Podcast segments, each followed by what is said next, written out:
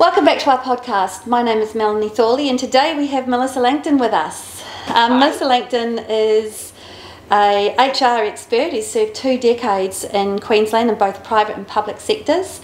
And though you're watching MJT Law today, we've also got a visitor for the first time.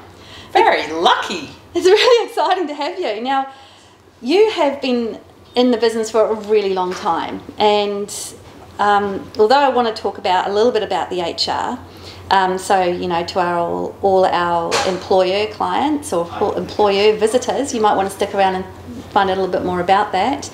Today, I want to talk a bit more about resilience. You have, in the past 4 years, oh my God, you've had 2 children, you've renovated the house and you've managed a business. And you've gone through these challenging times. Yes. How's it been? I had to cover my grey hairs before I came to see you. I suspect we all have to do that from time to time. It gets harder and harder as we get older. That's right. Yeah. Thank you so much, first of all, for the invitation. It's a pleasure. When you invited me along to talk about resilience, I went, why would you want to talk to me? Because in all seriousness, there's so many people out there that are doing their thing without talking about it or without singing about it or getting any support. Yeah. So shout outs to you all. Yeah. But it really has been challenging for everyone, and I've had some unique by choice, clearly. Because I know how children happen. We're not just talking about the last 12 months. We're talking about the last 4 years. Yeah. You wake up one morning and you're having a kid and you have a business. So was there... for those of you who don't know, I actually don't have children, so I've never had to deal with this particular situation. I do have 2 cats and a dog. Kind of equivalent, to be honest. But for far shorter times. Yeah. So how's it been? Like... Did you have to manage your clients? Did you have to manage your life? Did you have an incredibly extensive calendar where you had to get everything? I mean, what were you doing? How were you managing it all? They all sound like really good ideas, and I probably should have done that, to be honest. But I started my business with the view that I wanted to have a family. So that was one of the reasons I started my business. One of the many, but that was one of the key drivers. Being a bit of master of my own destiny. Having that flexibility. Yeah. Yeah. Yeah. So this probably relates to a lot of our viewers out there. Those who are in work, not quite as flexible as they want, and they start their own businesses for lots of reasons. And one of them is obviously flexibility. A bit more me time. Yeah, and for those of us who've been in business for a little while, you start to realise there's absolutely no flexibility whatsoever. Who knew? There's so much to do. Who knew? I think I worked more as a business owner than I did when I was an employee. Yeah. But it's a labour of love though, right? Really what it has given me is choice. That's it. It's a choice of what I want to do with my time. It's a choice of what I want to devote my hour to, where I devote my thought to. Some of it may feel like it's not necessarily a choice, but when it boils down to and you give yourself a sort of virtual slap across the face and go, this is actually a choice, you don't have to be doing this, then it sort of puts things in perspective. And that's probably the one thing I've drawn on over the last 4 years is, what is my choice in this instant? Do I choose this path or this path? What's best for me? And then, as it came about, what's best for my family as well. So is that where the resilience comes for you? Is that where moving forward in times where... Because what I see resilience as is continuing to move forward even though we may not have any energy left, or how to have more energy when really the answer is we have none. Yeah. Just kind of stepping out of the now and moving forward in time. It's probably more granular for me. It's actually, how do I just continue to breathe? Okay. Yeah. And that might sound a little bit morbid, but what it is about, what do I do next? What's just the next step? It mightn't even be forward. It could be sideways, or it could just be, how do I just continue to function right now?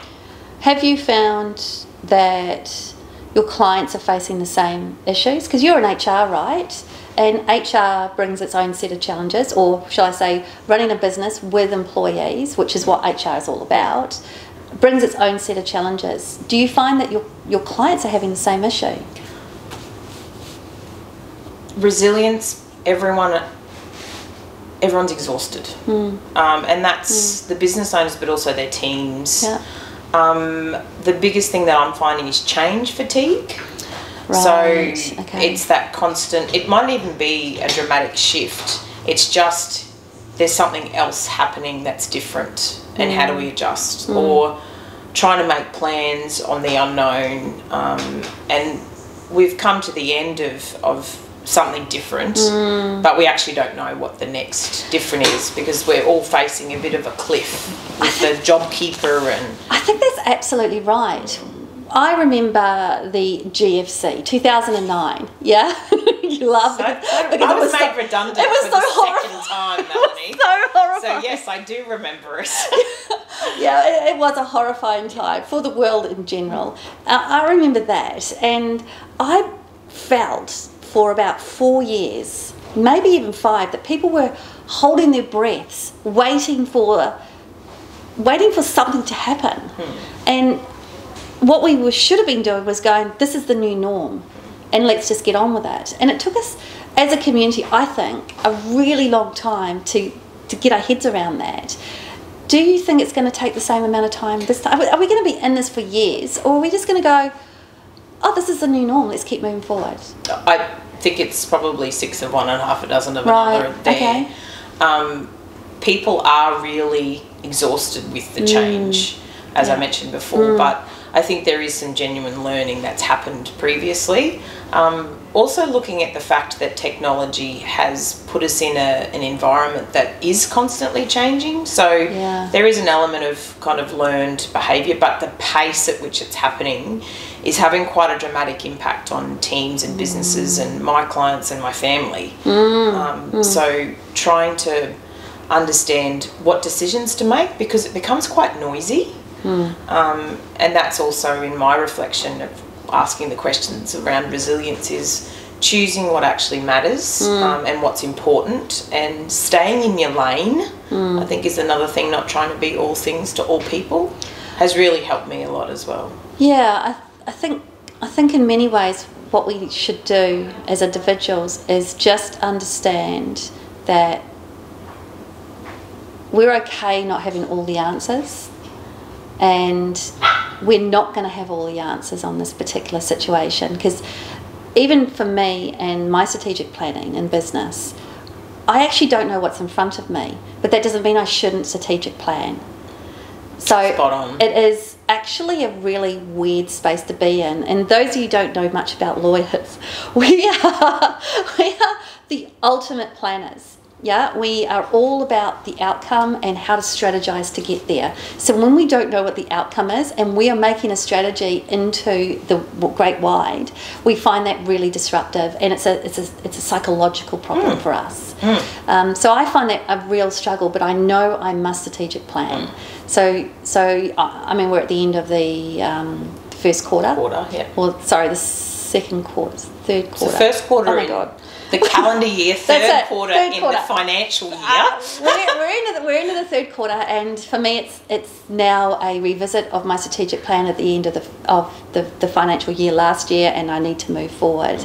I haven't done it yet because we're not there, but I actually don't know how to even plan that. So for me, it's a matter of getting a blank piece of paper and starting something, writing something down. I'm going to start with my old strategic plan and work on it from there, because that's what I know. But it's the unknown that I find really actually the biggest challenge is when and I'm going to take it back to a personal level and out of the environment we are at the moment. When you were pregnant, this was a massive unknown for you. And I recall that many years ago you said to me, I don't know what sort of baby I'm going to have. It could be a sleepy baby, it could be an awake baby, it could be a noisy baby, it could be a needy baby, it might not be a needy baby. I'm just going to see how it goes. How did that work with your business plan? It didn't. Right. So when I talk to people about... Best laid plans, people. I really have started my business 3 times now. So the first, when I first met you, we both started together. Oh my God. I know. Our scared little faces at the Brisbane North Chamber of Commerce. But look where it's led us. How fantastic. And then I had my first child and started the business again, knowing I would have a second, or hoping I could have a second, and was blessed with another one. But yeah, started it again. And I happened to come off maternity leave last January 2020. So yeah. Okay, it's been fun. Right. Yeah, so that was a whole nother interesting, I thought I knew what I was doing coming out of the second maternity leave, going, yeah, I've got it all. Right, oh, been there, done that, yeah. Let's go. And again, thinking been there, done that, I've had one kid, I know what to do with the second one. Yeah. Right. So there's definitely an element of giving in to where you're supposed to be at the right time and what do you need right now. So I actually just need you to go and get me a tub of Reese's ice cream, please, husband.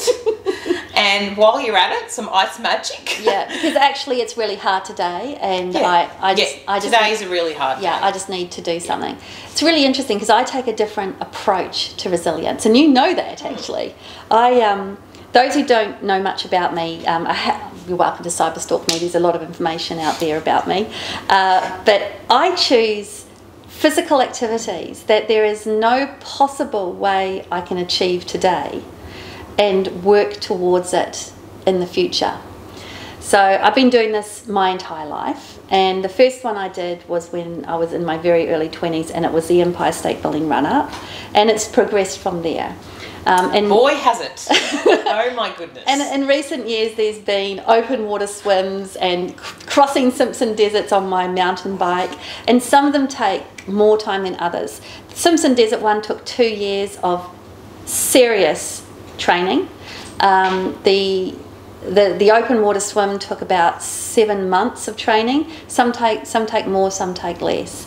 But it's about not achieving a goal today at all that I can do. I am not a swimmer, I am not a mountain biker, I am not a stair climber, you know, none of these things are me, but I still go forward and train for it. And it's because it is bigger than me that makes me focus on it.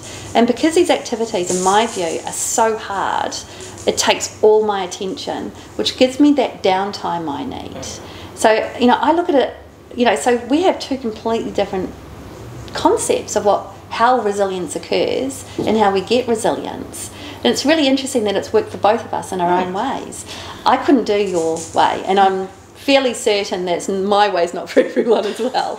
Yeah, no, I can vouch for me. No. There's a fair amount of pain and suffering that goes on in my way, but also for yours as well. And to be honest, my resilience now and coping with that is very different pre-business even. So it's an acknowledgement of what do you need at a primal level, and then finding a way to be able to do that. Because again, having a shift in priorities of outside yourself, or looking after something other than yourself, or making a choice, whether it be living somewhere different or changing careers, whatever it might be, but moving outside of the known into the unknown, which is exactly what you're talking about, is really about understanding when it is unknown and acknowledging how you're actually feeling. And I can guarantee, and I know that this is the case for you, you can't do it without support. No. No, you can't. That would be my biggest... I was going to talk about that, because you're talking about having a family and running a business and what that looks like. But I would assume that you had a fair amount of familial support, your husband, your family, especially if it came to looking after the child. Just so you know, guys, you might be able to hear that noise in the background. It's actually my puppy playing with a rattly toy. So if anyone can hear that, just, you know, so sit to the side. Welcome to parenthood, Melanie. This tiny puppy of mine. At some point, I'm sure the puppy will star in a video, but right now she's put aside playing with a rattly toy. So you had your family involved in this, and I assume they were looking after the baby or babies while you were out getting work done and you were coming back. And I just can't. Honestly, it just sounds like a nightmare. How does one manage this? So definitely knowing that you've got the support, but talking about it. So I try really hard to respect people's time, so it's not just because I've got the kids or I need to go to work, you should have them. Right. I work with my husband and work with my parents-in-law because my parents aren't in town, and I would try and give them as much notice as possible. I would ask, can you do it? If you can't, then I would try and change things around. But it all boils down to establishing expectations. Okay. Very similar to working with clients or teams. Well, this is true, isn't it? Working with family to have a blended care environment is very much like an employment environment where it's a blended environment. You have people from different backgrounds, you've got people who are female, male, other genders, and yeah, you actually have to figure out how to work together, and one needs respect in that environment. And really common values, because if I had in-laws or family that didn't value family or the connection or support, which that's sometimes what happens, and that's fine. If you don't have that, it's really difficult. So how do you teach your clients to give that value? Because that's not necessarily intrinsic. Yeah, we as business owners, we're really good at knowing what we want our employees to do, but we're not very good at knowing how to get them to do it in a way that makes sense. Absolutely. So how do you help your clients do that, your employer clients do that? Really good question is, what are your values? Okay. And they might be able to tell me or not. Yeah. And then I'll say, so what would your employees say? Ah. And they'll go, oh, they'd say that. I said, would they? Let's find out. And I actually talk to them, and 9 times out of 10 they just go, oh, I actually don't know what their values are, or they're on the wall, how does it mean to you? And they'll all have different interpretations. Right. It all boils down to everyone having a common understanding. Right. So they all have to have the same definition of what it means for respect, value, integrity, and accountability, whatever it looks like. It's very funny you say that, because I work with a lot of employer clients too, and almost always those are in their values. Those words are in the values, but what it means, how it gets manifested, is actually a really interesting thing. How do you measure it? How do you measure it? It's great to have it here and talk about it, and people are doing stuff. Are they aligned at all? Are we actually holding anyone to account to them? Are we rewarding against them? Are we disciplining against them? Do we have consequences if they don't meet it? Very similar to having kids, to be honest. So is it possible, because we all do it as business, we have these lovely values, or we've got these, you know, aspirations for our employees and for, you know, how we do our work, but we forget about them. So is it a case of training your clients to continue to evaluate and continue to visit and revisit? I was doing a talk recently about social media and the pitfalls, essentially. So how to deal with discrimination in social media and when it comes into the workplace and vicarious liability. Bit of a heavy topic. And one of the things that I was saying is that, yes, policies are great, but if you never visit them, you never apply them, you never remind your employees of them, what's the point of them? You know, one good example might be, and I used it in this talk, is you might have a policy that you have an appropriate alcohol use policy, perhaps, and you have a policy that says when there's alcohol around, there should be food and non-alcoholic drinks. And that's fine, and hopefully you do that each time, but do you remind your employees of the discrimination policy before they go out to a bar to have Friday night drinks? You know, so these are the, I'm just wondering, how do you explain that to an employer who, it's not on their mind anymore? You know, they've got these beautiful policies. Yes. They spend a lot of money on them. Yes. They send them out to their employees, and they're shelled. Yeah. What happens next? So I find a lot, if it doesn't mean anything, there's no point having it. So just because a lawyer or a HR person or someone says have them, if they don't mean anything, just don't bother. Okay. But you have to know the consequences if you don't bother. Yeah. Because it's not just a matter of, a lot of people view HR policies as an insurance policy. Okay. Yeah. Yeah. And that's quite flawed, because an insurance policy implies that we've got everything covered, we'll just keep doing what we're doing, and then when something happens, that'll cover us, which is the complete It's a okay. So it's really about, and we're going back to even values. If they aren't meaningful, why do we have them? Mm-hmm. Oh, we have them for these reasons, and so therefore you need to reinforce them. Right. And it just, to boil it all down, management capability and leadership. You're a leader, that's what you should be living by. So what does a good leader look like then? For me, it is huge. And I think we'll need another half an hour to do that. But for me, it's actually doing what you say you were going to do. Okay. Being honest and transparent. Yep. And really, accountability isn't about just a leader's job. It's about everyone holding everyone else accountable. Okay. I have some amazing tools and resources from Patrick Lencioni. And it's actually, leadership is about being a cohesive team and leading a cohesive team, but that's not about the one person, it's about the collective. So it's a leader being able to bring everyone on that journey and to get down and dirty if they require it. So that means living the values, breathing it.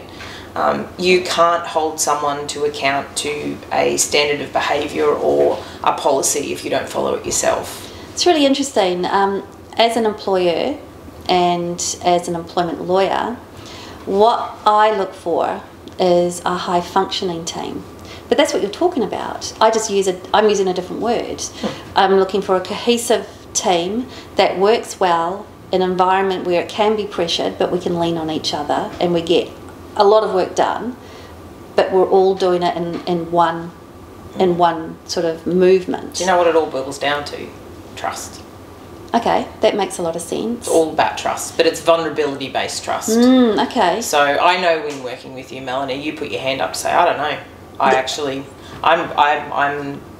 don't know what to do. Yeah. So let's figure it out together. Yeah. This is outside of my lane. And if we even go back to how you made it work with your family, I trust them. Yeah.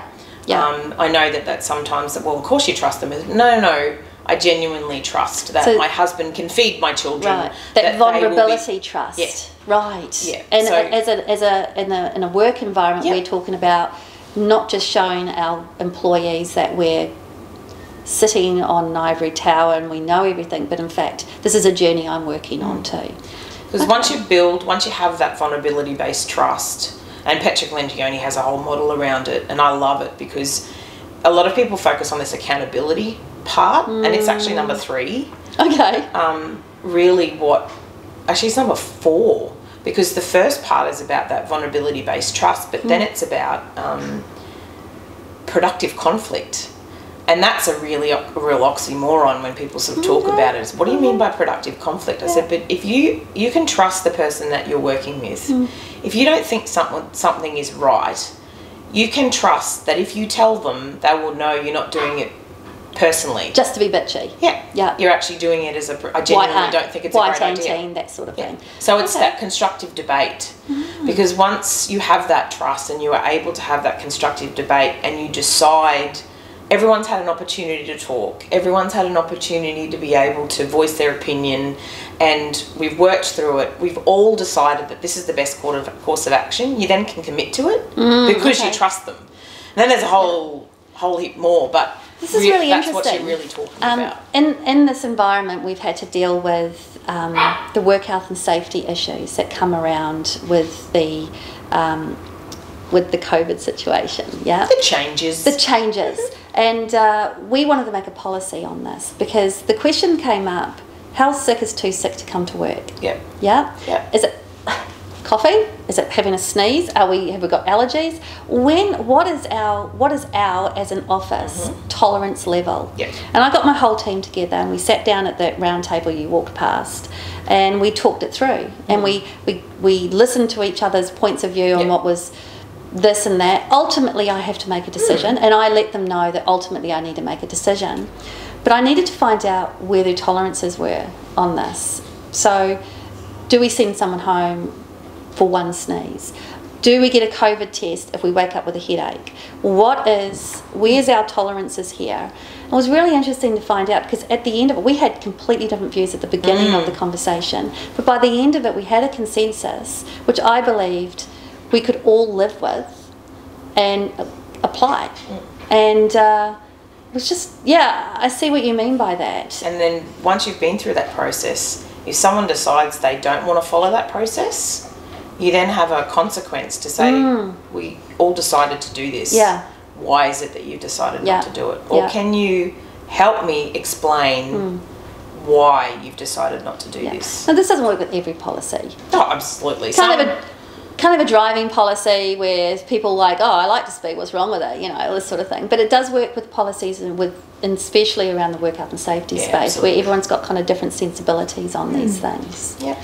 So when we're doing this vulnerability thing, when we are trusting each other, we have a cohesive work environment, which I see as a high functioning team. Absolutely. Right. How does it work in a small environment though? Because it's easy for me. I've got all my team, they're here and they're sitting here every day. What if they're not sitting here every day? Same concepts. You just need to change the way you communicate. How does it work? Like if you're, let's say you're a landscape gardener. You've got 3 team members. They're at 3 different places. How does it work in practice? What do you? Structured messaging. What? Being really purposeful in your activity. Okay. So knowing that as a leader, I need to make sure that there are opportunities for my entire team to come together because we need to talk about this, this, this, and this. But how do I do it operationally? So you actually will probably need to have someone to bounce ideas off. So that's where a coach or a professional in the space of, whether it be working with your people or accountant or in the space that I work in, it's actually, so I need to tell everyone this, how do I do it? But there's operational considerations as well, because it's not a one size fits all. No. And it's not, I live by the adage of, it's not best practices, which practice is it best for? Okay. So it's really looking at what is going to be, what am I trying to achieve? What's the outcome? And how do I do that while still trying to run my business? Right. So it's just really important to find something that works for your business, knowing that there are certain things you need to achieve when it comes to bringing your team together to be high functioning or cohesive. Okay. And I can tell you now, having the team all together at some point is vital. We've seen that a lot with the hybrid and remote work. Yeah, actually I really agree with that. When we were all sent home last year for a fairly significant amount of time, I racked my brains as to what to do with my team to keep them together, because we're constantly talking in the office. We have an open, those who don't know, we have a completely open plan environment. We're all literally next to each other, so we're all talking, we're all doing things, we're all kind of calling out, we're all doing this all the time. Now at home that wasn't possible. Even if we had teams up all the time, it just would have been too much noise, I think, for that. So what I ended up doing was, and we still do it, is on Wednesday one of us taught the others through Teams how to fold an origami project, and that meant the person had to think about what origami project they were going to do, and then they had to figure out how to teach everybody online while they're at their homes. And that's a struggle, and I think we all found that we weren't as talented at origami as one would have hoped us to be, but they all liked it so much that we do it even today. We'll be doing origami tomorrow. Every Wednesday cool one is having everyone blindfolded. Okay. And having someone talk through how to draw a snowman or how to do a Christmas tree or anything that you, and a duck. Some fabulous artwork. Yeah. It's good fun. Okay. Yeah, there's always a next step for us. That's right. But I think you're right, even when one is not together, there are ways to get us together that makes sense to continue that cohesiveness. It's structured collaboration. Yeah, okay. And that's one thing that's been so important in moving to a hybrid workplace or a remote workplace, is if there are times people are in the office, ensure that it's really productive and it's focused on collaboration. So instead of having an environment where you could just fire off a question knowing someone's going to answer it. Yeah, that's right. Yeah. Knowing, right, everyone's in the office, so what are we going to do? Or this person has to be in the office that day, so let's organise that. So it's a bit more planning and preparation, but the benefits are really noticeable. Yeah, I'm always fascinated by the psychology of this, because we see, and one good example is MJT Law does a 4-3 week. We work Monday through to Thursday. We have Friday, Saturday, Sunday off. And psychologically, like if you'd said to me 2 years ago, Melanie, let's stop working Fridays, I would have gone, are you kidding me? You have any idea how much work we've got? We're never going to get it done in 4 days. I can't barely get it done in 5.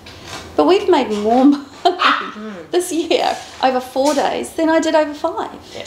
And my brain says that just shouldn't work, but the numbers don't lie.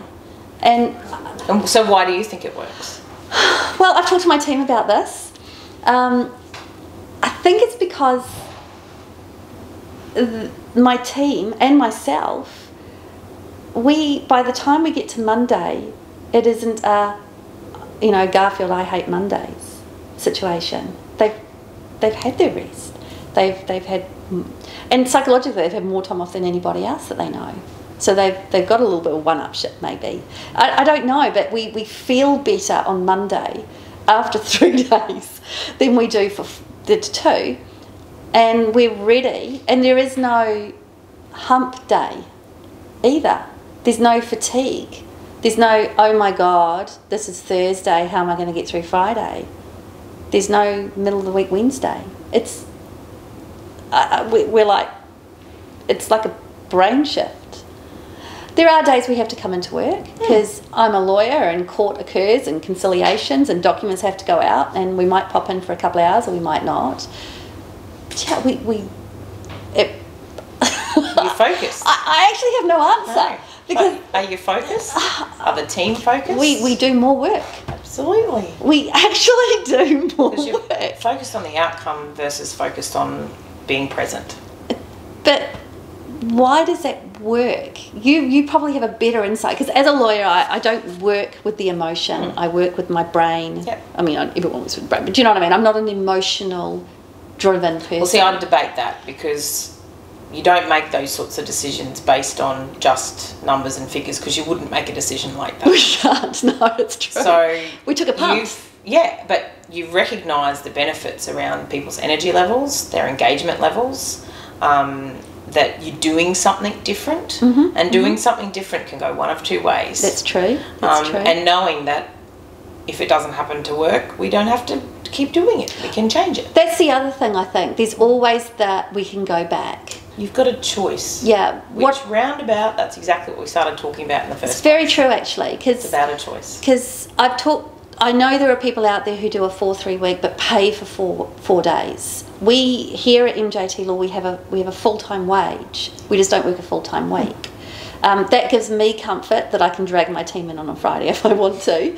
And it gives my team comfort that they're not part-time workers, and you probably understand how detrimental a part-time employee is to a full-time job in the future. Or just 10-hour days versus a regular 8 to 9, and just life. Yeah, there's a lot to fit in. So essentially, it's just doing exactly the same amount of work and less hours. Yeah. So that is actually an emotionally driven decision. I guess you're right. Yeah, I am.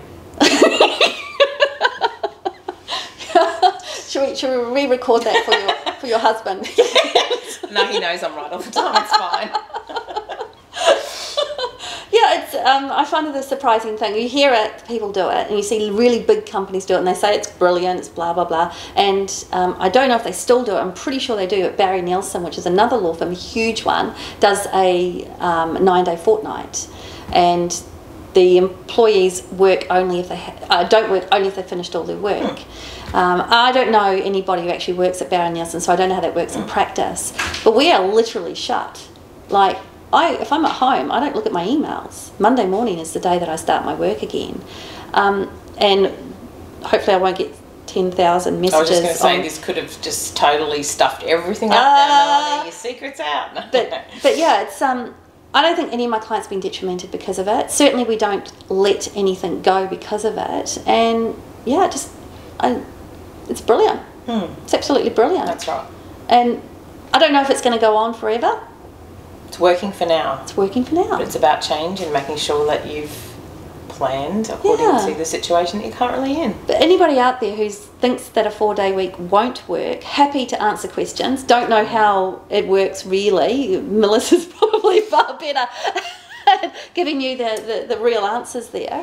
Which practice is it best for? Yeah, it's true. Mm. It's very, very true. I mean, there's certain industries that probably won't work as effectively than others, but certainly I think in an office environment, if you're looking at getting the most out of your team, it might be worth thinking about. It's one element, absolutely. Yeah, might be worth thinking about. And I think you're right, it's not a cookie cutter solution. This is not going to work for everybody, because there are certain culture in working environments that this would just, you'd get taken the piss out of, you know, there'd be more absenteeism, not less, you know, there's a big thing there. But one of the problems that has occurred is no one takes leave. Yes, there's your leave liability. And it's like, what? Yeah, no one's taking leave. Mm. So, you know, all those employees out there who think they'll get more, you know, they'll take more time off. But I was inspired by the New Zealand Prime Minister when I did this. She's amazing. I really like her. Jacinda, I really like Jacinda, but I was inspired by her because what she said to the New Zealand population was, try to do a 4-3 week, get out there on those 3 days and enjoy New Zealand and spend money. And I thought, actually, I'm going to take that and I'm going to encourage my team to do the same. Take more holidays. Yeah. Take more time out. Go out, spend your money. You're getting a full-time wage. Yeah. And encourage the economy. And I was really inspired by that. Mm. And I'm further inspired by the Prime Minister telling everyone they can have half-price fares. Mm. You know, they're giving away 40,000 a week or whatever it is. And, you know, I've been asking my team where they think they might be going. Yeah. They've got 3 days. Yeah. Happy days. Absolutely. Well, you could tell them that they can have a little bit longer because they need to use up. Oh, my God, leave! But that's the difference. Like, in the year that my team have been doing this, they have taken, well, barely any sick leave for a start. That's almost got rid of any sick leave that's on the table. All those days, sicky days or whatever. I'm not saying my team are doing sicky days. I'm going to get in trouble for that. Reminder, it's an open plan office. Yeah, yeah, I'm really getting in trouble for that one. But, you know, they're taking less sick leave, and actually, yes, there is a... I'm not sure that's a problem for me, but yes, there is less leave taken. I'm not sure that matters for me, but, yeah, it's an interesting issue if it's a problem for you, because I think that's what's going to happen if you do it yourself. But yeah, what about you? 4 day week, here we come. Oh, I work two full-time jobs, really. I have two children under the age of 3 and a half. I work two jobs. Oh, I'm just ready for sleep. Yeah. Well, the sofa I hear is very comfortable. Thank you very much. Yeah.